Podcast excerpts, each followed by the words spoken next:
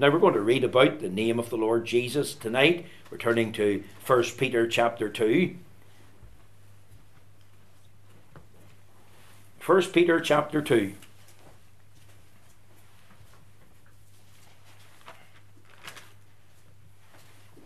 We're going to read from verse 1. 1 Peter chapter 2. Let's hear the word of the Lord.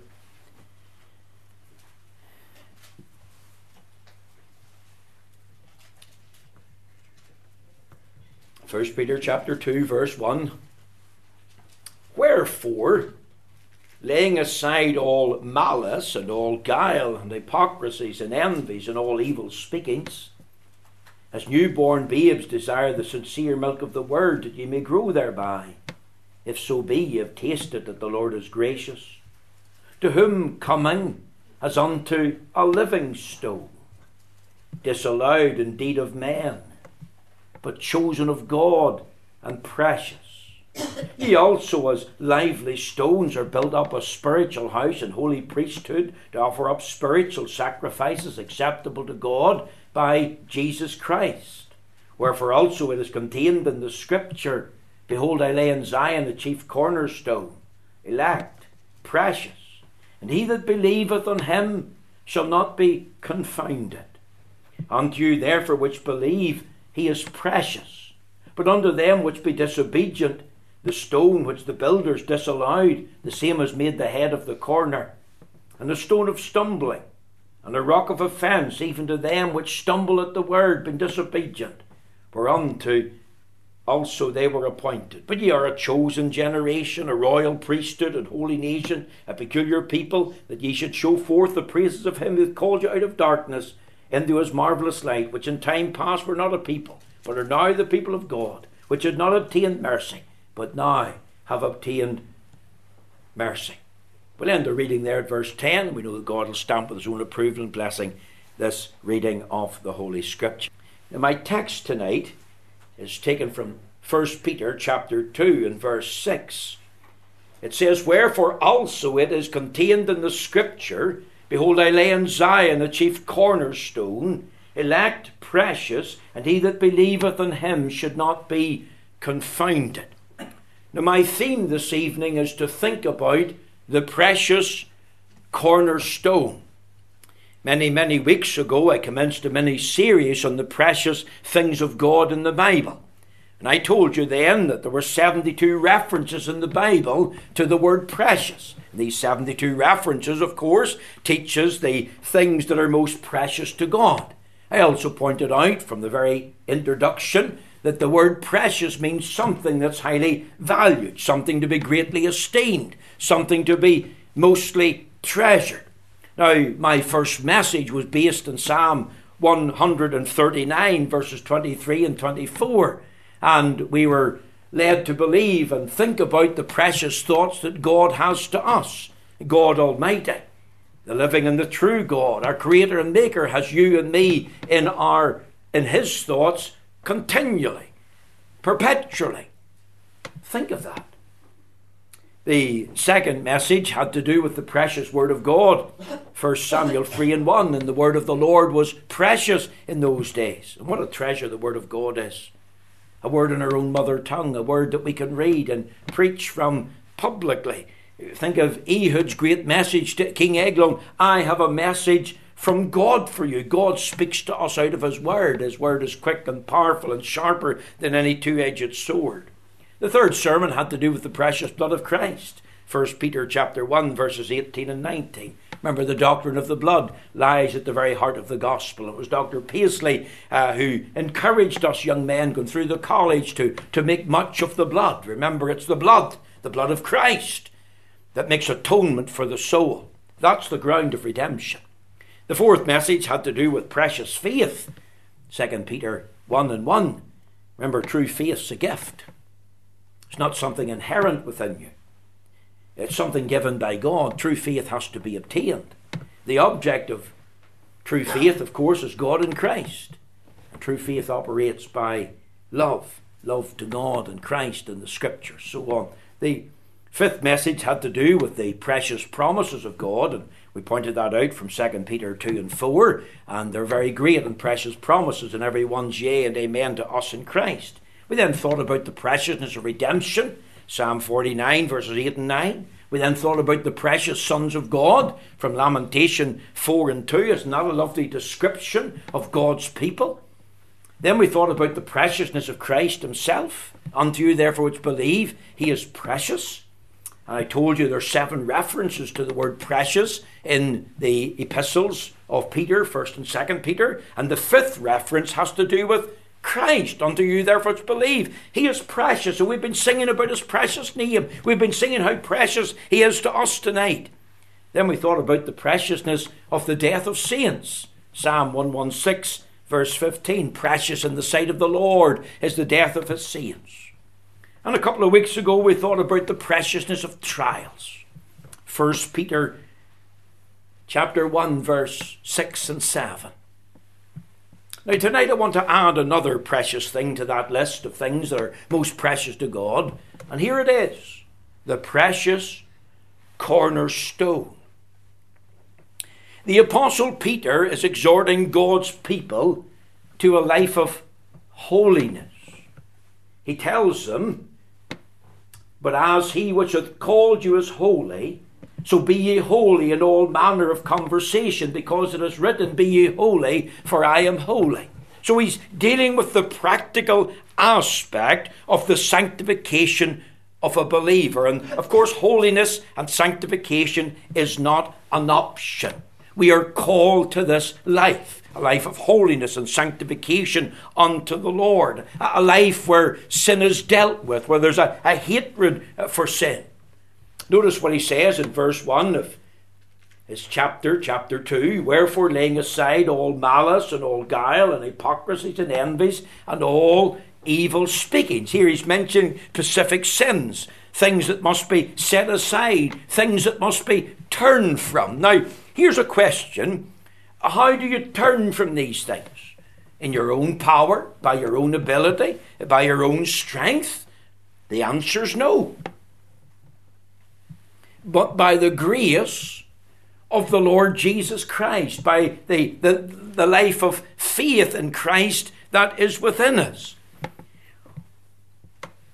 Christ lives in us, remember, by the power of the Holy Spirit. And Therefore, we can live a life of self denial and a self sacrifice. It doesn't come about instantaneously. It's not by our own ability and strength. We're told something here as newborn babes desire the sincere milk of the word that ye may grow thereby, if so be that you've tasted that the Lord is gracious. And notice these words now in verse 4 To whom coming?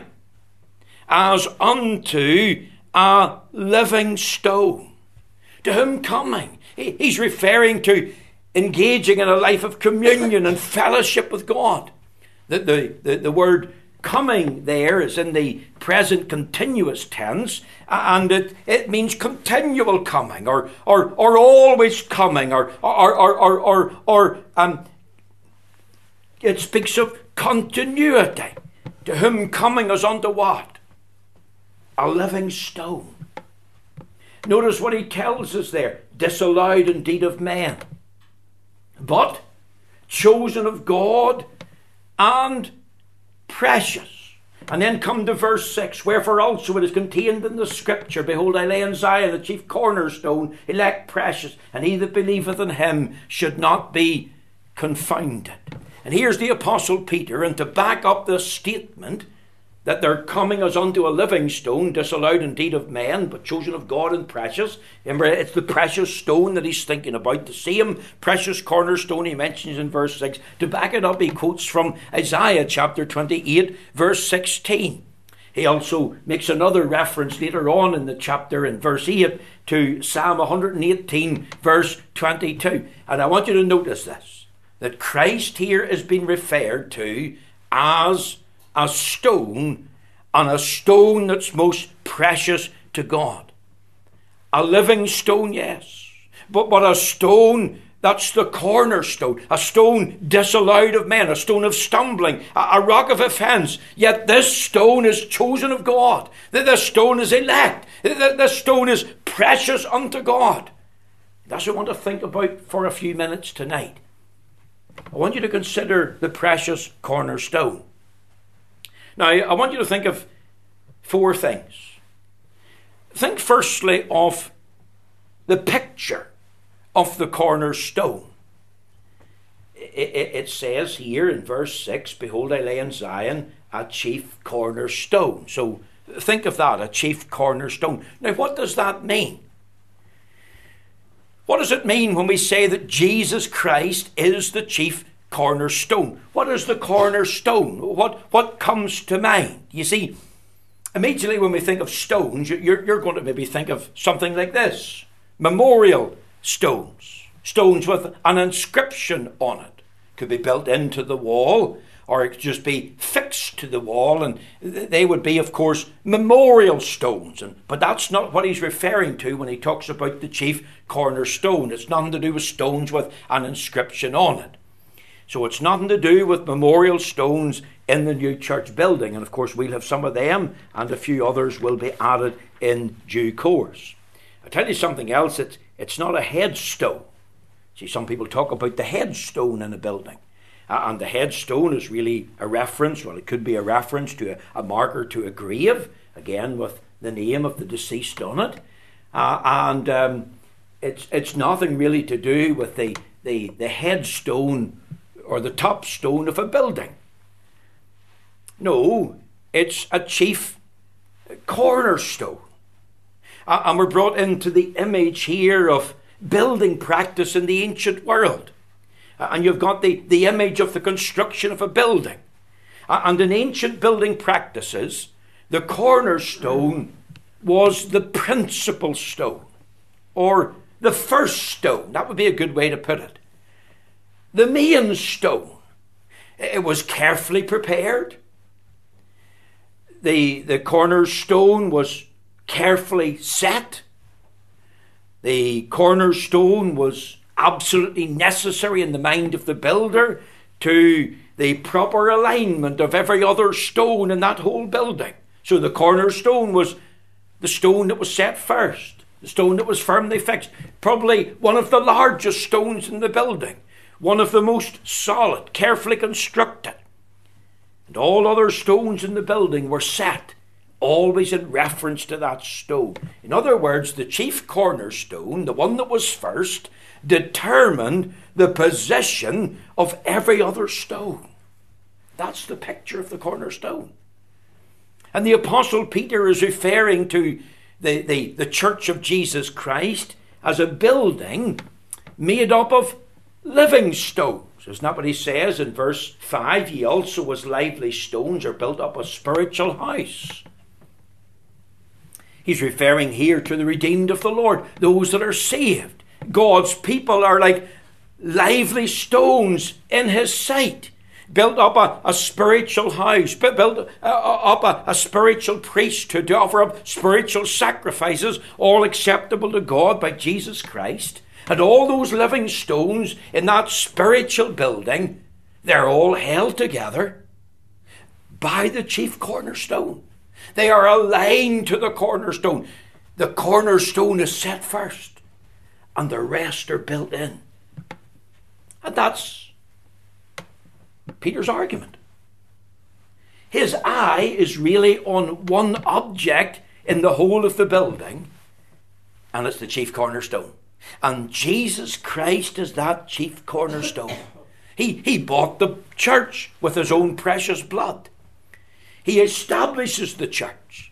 He enables the believers to live a life of holiness for Him. He ensures that within us that there's instilled this hatred for sin and this desire for sanctification and, and this life of separation. What was Christ's purpose in coming into the world? Luke 19 and 10 For the Son of Man has come to seek and to save that which was lost. The Lord Jesus said himself that he, he, he came to give his life a, a ransom for many. And one of the purposes of Jesus Christ is to, to save his people and to redeem them by the precious blood and not only um, make them as living stones in his sight, but as living stones build them into a, a spiritual building. But the purpose of Christ is also something else. is to guarantee the safety and the stability and the satisfaction, the security of every other stone in the building. Because he himself is the cornerstone. See, Jesus Christ tonight has a, an essential, foundational purpose. And that purpose is fundamental to the whole building of the church. And it's the Lord Jesus who ensures the individual believer. It's the Lord Jesus who ensures the church locally and the church universally to be strong, to, to, to, to remain steadfast and stable, to, to remain solid and true to the light and truth that emanates from Him. In other words, He does everything that's necessary so the individual Christian is a living stone, so that the local church, the church militant on earth, the church universal, can be unmovable and unsinkable. Um, in other words, He enables us to, to abound and to go on and press on in the work of God, no matter what we face. It's Him that causes us to succeed and prosper. It's Him that gives us strength as far as light and truth is concerned. See, this metaphor of the cornerstone, it's, it's very important. If you link it up tonight, look with me at um, Ephesians, Ephesians chapter 2. Ephesians chapter 2. Because here's another reference to the, the, the cornerstone. Ephesians 2, and it's 19 and 20. Ephesians 2, 19 and 20. Now, therefore, this is what Paul writing to the church at Ephesus to, to strengthen the believers there so they can get to know Christ better and in a greater measure. Now, therefore, ye are no more strangers and foreigners, but fellow citizens with the saints and of the household of God, and are built upon the foundation of the apostles and prophets, Jesus Christ Himself being the chief cornerstone, the first stone that was set. In whom all the building fitly framed together groweth unto an holy temple of the Lord, in whom ye also are builded together for an habitation of God through the Spirit. There's the picture of the cornerstone. So it's the first stone, it's carefully set, it's carefully constructed, and all the other stones in the building are aligned to it and are uh, its position it's determined by the cornerstone. I want you to think, secondly, of the placement of the cornerstone. If you look at our text, what does it say?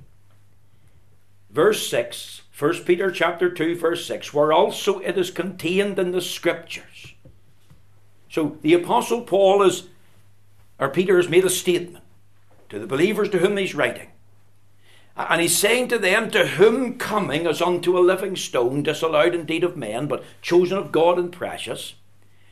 And then he tells them, Wherefore also it is contained in the scripture, Behold, I lay in Zion a chief cornerstone. Now note the words, I lay in Zion. That's very important. The word behold means to gaze upon, to think about, to use your mind to think and understand. Where was this cornerstone laid? And here's the answer in Zion. And Zion, you've heard of Mount Zion, that's in the Temple Mount area. And that's a reference to the great city of Jerusalem. And I want you to notice that this is exclusively the work of God. Because God says, wherefore also it is contained in the scriptures, Behold, I lay in Zion. It's a reference to God as the actor. God is the wise architect. He's the master builder. And what has God done? I lay in Zion, a chief cornerstone. God planned this, I believe, from eternity past. From eternity past, it was heart, in His heart and mind, and He revealed it in His Word. If you turn over there to the book of Isaiah, uh, Isaiah chapter 28 and verse uh, 16, Isaiah 28 and 16, listen to what the prophet said. Isaiah 28 and 16. Therefore, thus saith the Lord God Behold, I lay in Zion for a foundation, a stone, a tried stone, a precious cornerstone, a sure foundation. He that believeth shall not make haste. That's what Isaiah preached in his day. This is what God was going to do in the future. And it's all revealed in the Word of God that God is going to lay and set in Zion a chief cornerstone. So the setting or the placement of the cornerstone was by God's hand. The placement was specific, it was strategic. It was in Zion, in the temple area, the very place of the blood sacrifice. And the setting of the chief cornerstone was to become a sure and a safe foundation for the people of God. And the setting of the chief cornerstone was to be forever. It was going to be unmovable, unbreakable. And the setting of the chief cornerstone was going to be rooted in God's covenant revelation, for God had revealed it. And the setting of the chief cornerstone was going to be accomplished in the Lord Jesus Christ. You think of the temple area, the Temple Mount in Jerusalem to this day, it's the place of worship. It's the place of the shed blood, the place of atonement.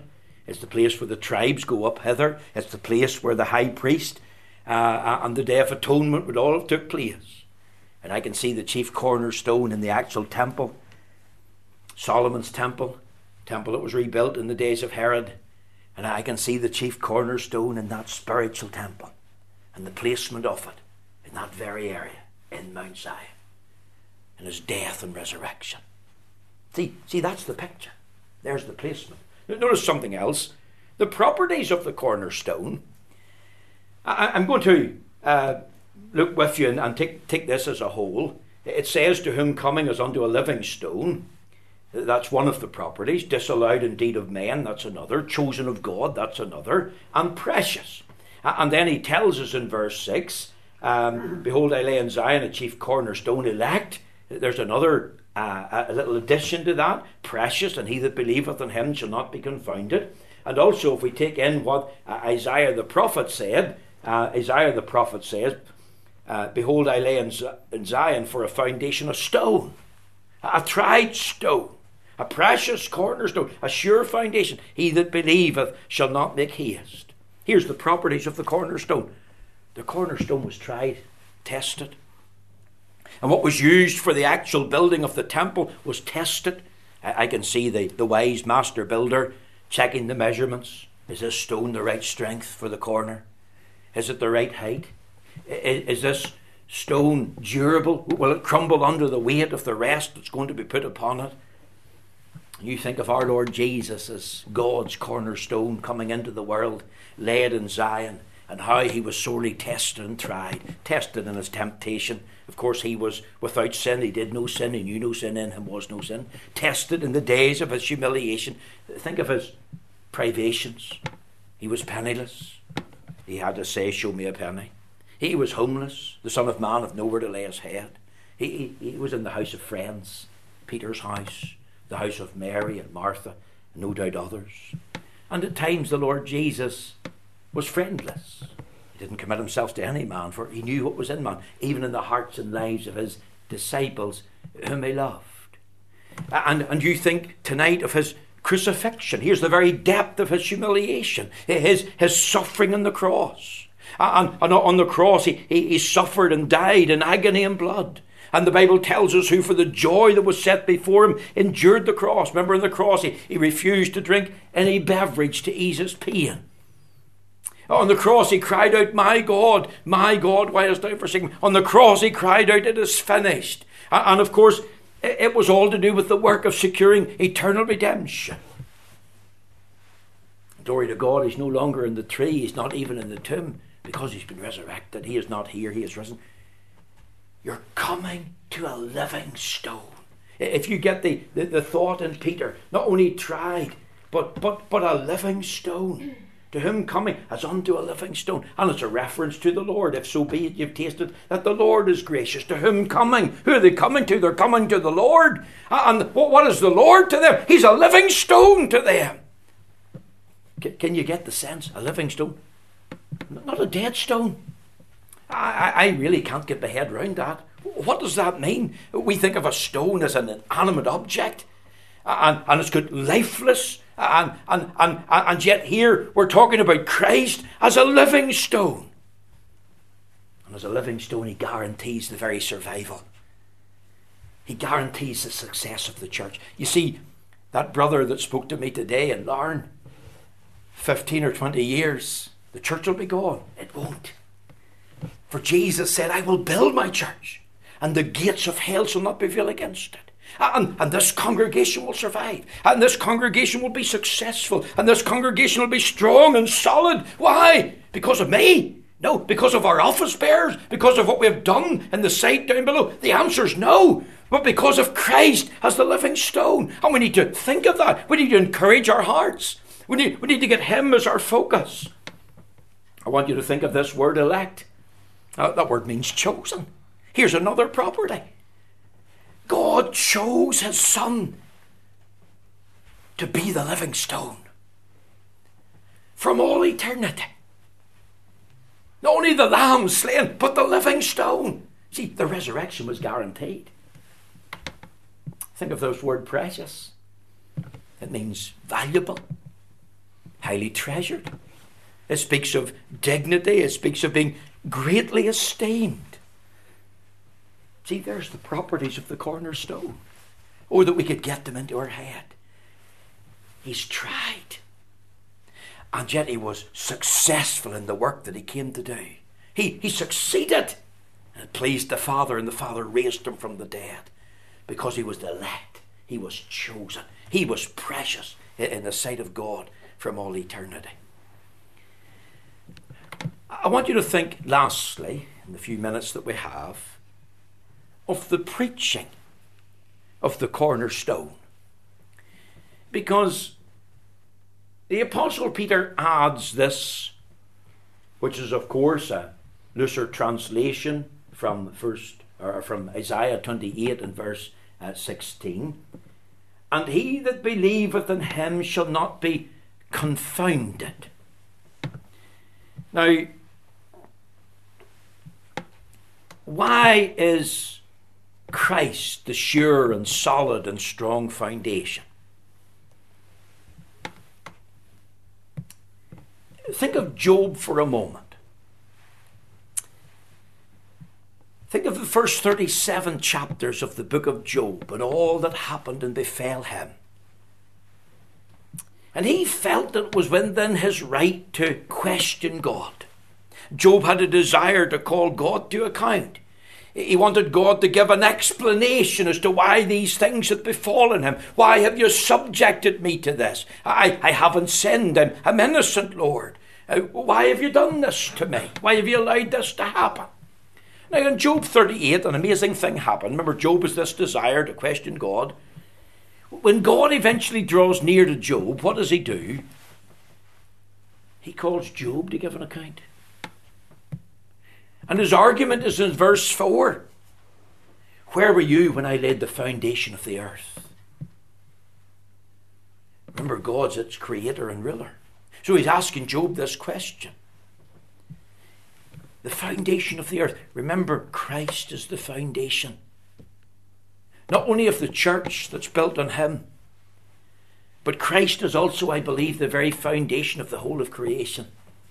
Remember what the Apostle John was able to say in um, the Gospel of John in chapter 1 uh, and verse 3 when he said, All things were made by him, and without him, uh, I, I'll quote it directly. All things were made by him, and without him was not anything made that was made. In him was life, and the life was the light of men.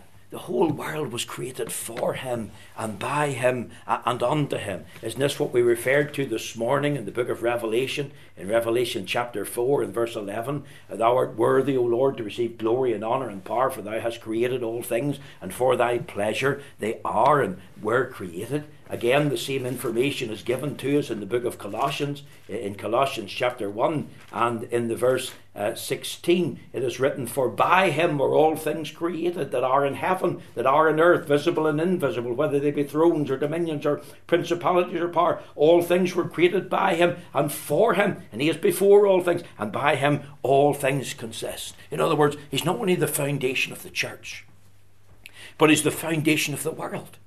And therefore, you can't understand the purpose for which this very world exists without coming to Christ, without understanding that He's the living stone, the one who's elect and precious and tried by God. And any worldview that dismisses Christ and leaves Him out of the picture is defective. Many have a distorted worldview tonight. They can talk about being charitable and involved in humanitarian causes. We could talk about being involved socially. We could talk about the, the needs even of the, the Protestant loyalist unionist community educationally. We could talk about events politically, but we'd all be short sighted if we leave out Christ because He is the foundation of this world. It's all built on Him, it's for Him and unto Him. And, and we see in him the chief purpose then for why the world is, is made. Remember what the apostle says in Romans chapter um, 11 and verse uh, 33. He says, Oh, the depth of the riches, both of the wisdom and knowledge of God, how unsearchable are his judgments, and his ways are past finding out. Who have known the mind of the Lord, or who hath been his counsellor, or who hath first given to him, and it shall be recompensed unto him again? For of him and through him and to him are all things, to whom be glory for ever and ever. Amen. The purpose of Christ in creation, the purpose of Christ in redemption, the purpose in Christ in, in building his church as its Redeemer, uh, the purpose of Christ as the ruler of the world. See, Peter remembers writing to believers, people who are suffering for their faith they're undergoing fiery trials. There's a price to be paid for being a Christian in that day. Name the name of Christ and you could be put to death instantaneously. People were facing difficulty. It was hard to cope. We probably have no idea how, how hard it really was. Peter wanted them to focus on Christ. He reminded them, You're coming as unto a living stone. And then he says, Unto you which believe, he is precious. He says there in that tremendous statement as we come to a conclusion about Christ as the living stone, he reminds them of this uh, precious truth. And he that believeth in him shall not be confounded. The word confounded means put to shame. The one who believes in him will not be ashamed. That's what he's saying. The one who believes in Christ will not flee from Christ in sudden panic. He, he'll not be consumed with shame of a, a confused hope. He'd fill his mind with the scripture. He'd remember the book is all about him. The overriding theme is this living stone. Behold, I lay in Zion a stone sure stone, a cornerstone, a stone that's elect and precious, a stone that's tried. And remember, the Bible says in 1 Corinthians chapter 3 and verse 11, uh, an amazing statement about the foundation. It, it says, And other foundation can no man lay than that is laid, which is Jesus Christ. Do you see value in Him tonight? Unto you, therefore, which believe, he is precious, and he that believeth in him shall not be confounded. You'll not be put to shame. You'll not run in panic. You'll not flee. You see, to do otherwise is to stumble at the stone. How many tonight say, But I don't need a Saviour. I don't need to be saved. I, am not a, a, a sinner. I, I, I'm not depraved and they're relying on their own ideas and their concepts. They, are really pretending they're wiser than God. That they're doing what's right and thinking what's right in their own eyes. And the opposite of faith, of course, is unbelief. And unbelief is rooted in disobedience. And, and many tonight are stumbling at the living stone and they're falling over him simply because they refuse to believe. They refuse to believe the infallible proofs that are presented about him. And they refuse to believe because of unbelief. Notice the word, and a stone of stumbling and a rock of offence, even to them which stumble at the word. being disobedient, or unto, they were appointed. Have you faith in Christ tonight? Is he, is he precious to you? He, here's the preaching of the cornerstone. And he that believeth in him shall not be confounded. Have you believed in him? Maybe you're going through trials and a hard time and difficulty, and you feel like giving up. You'll not be ashamed if you're trusting in Christ. You'll not flee in panic if you're trusting in Christ. You'll not be consumed with, with, with, with shame of a confused hope if you're trusting in Christ. Because you'll see Him as the living stone, the chief cornerstone, the one that's elect and precious in the sight of God. May the Lord bless His word to your heart this evening.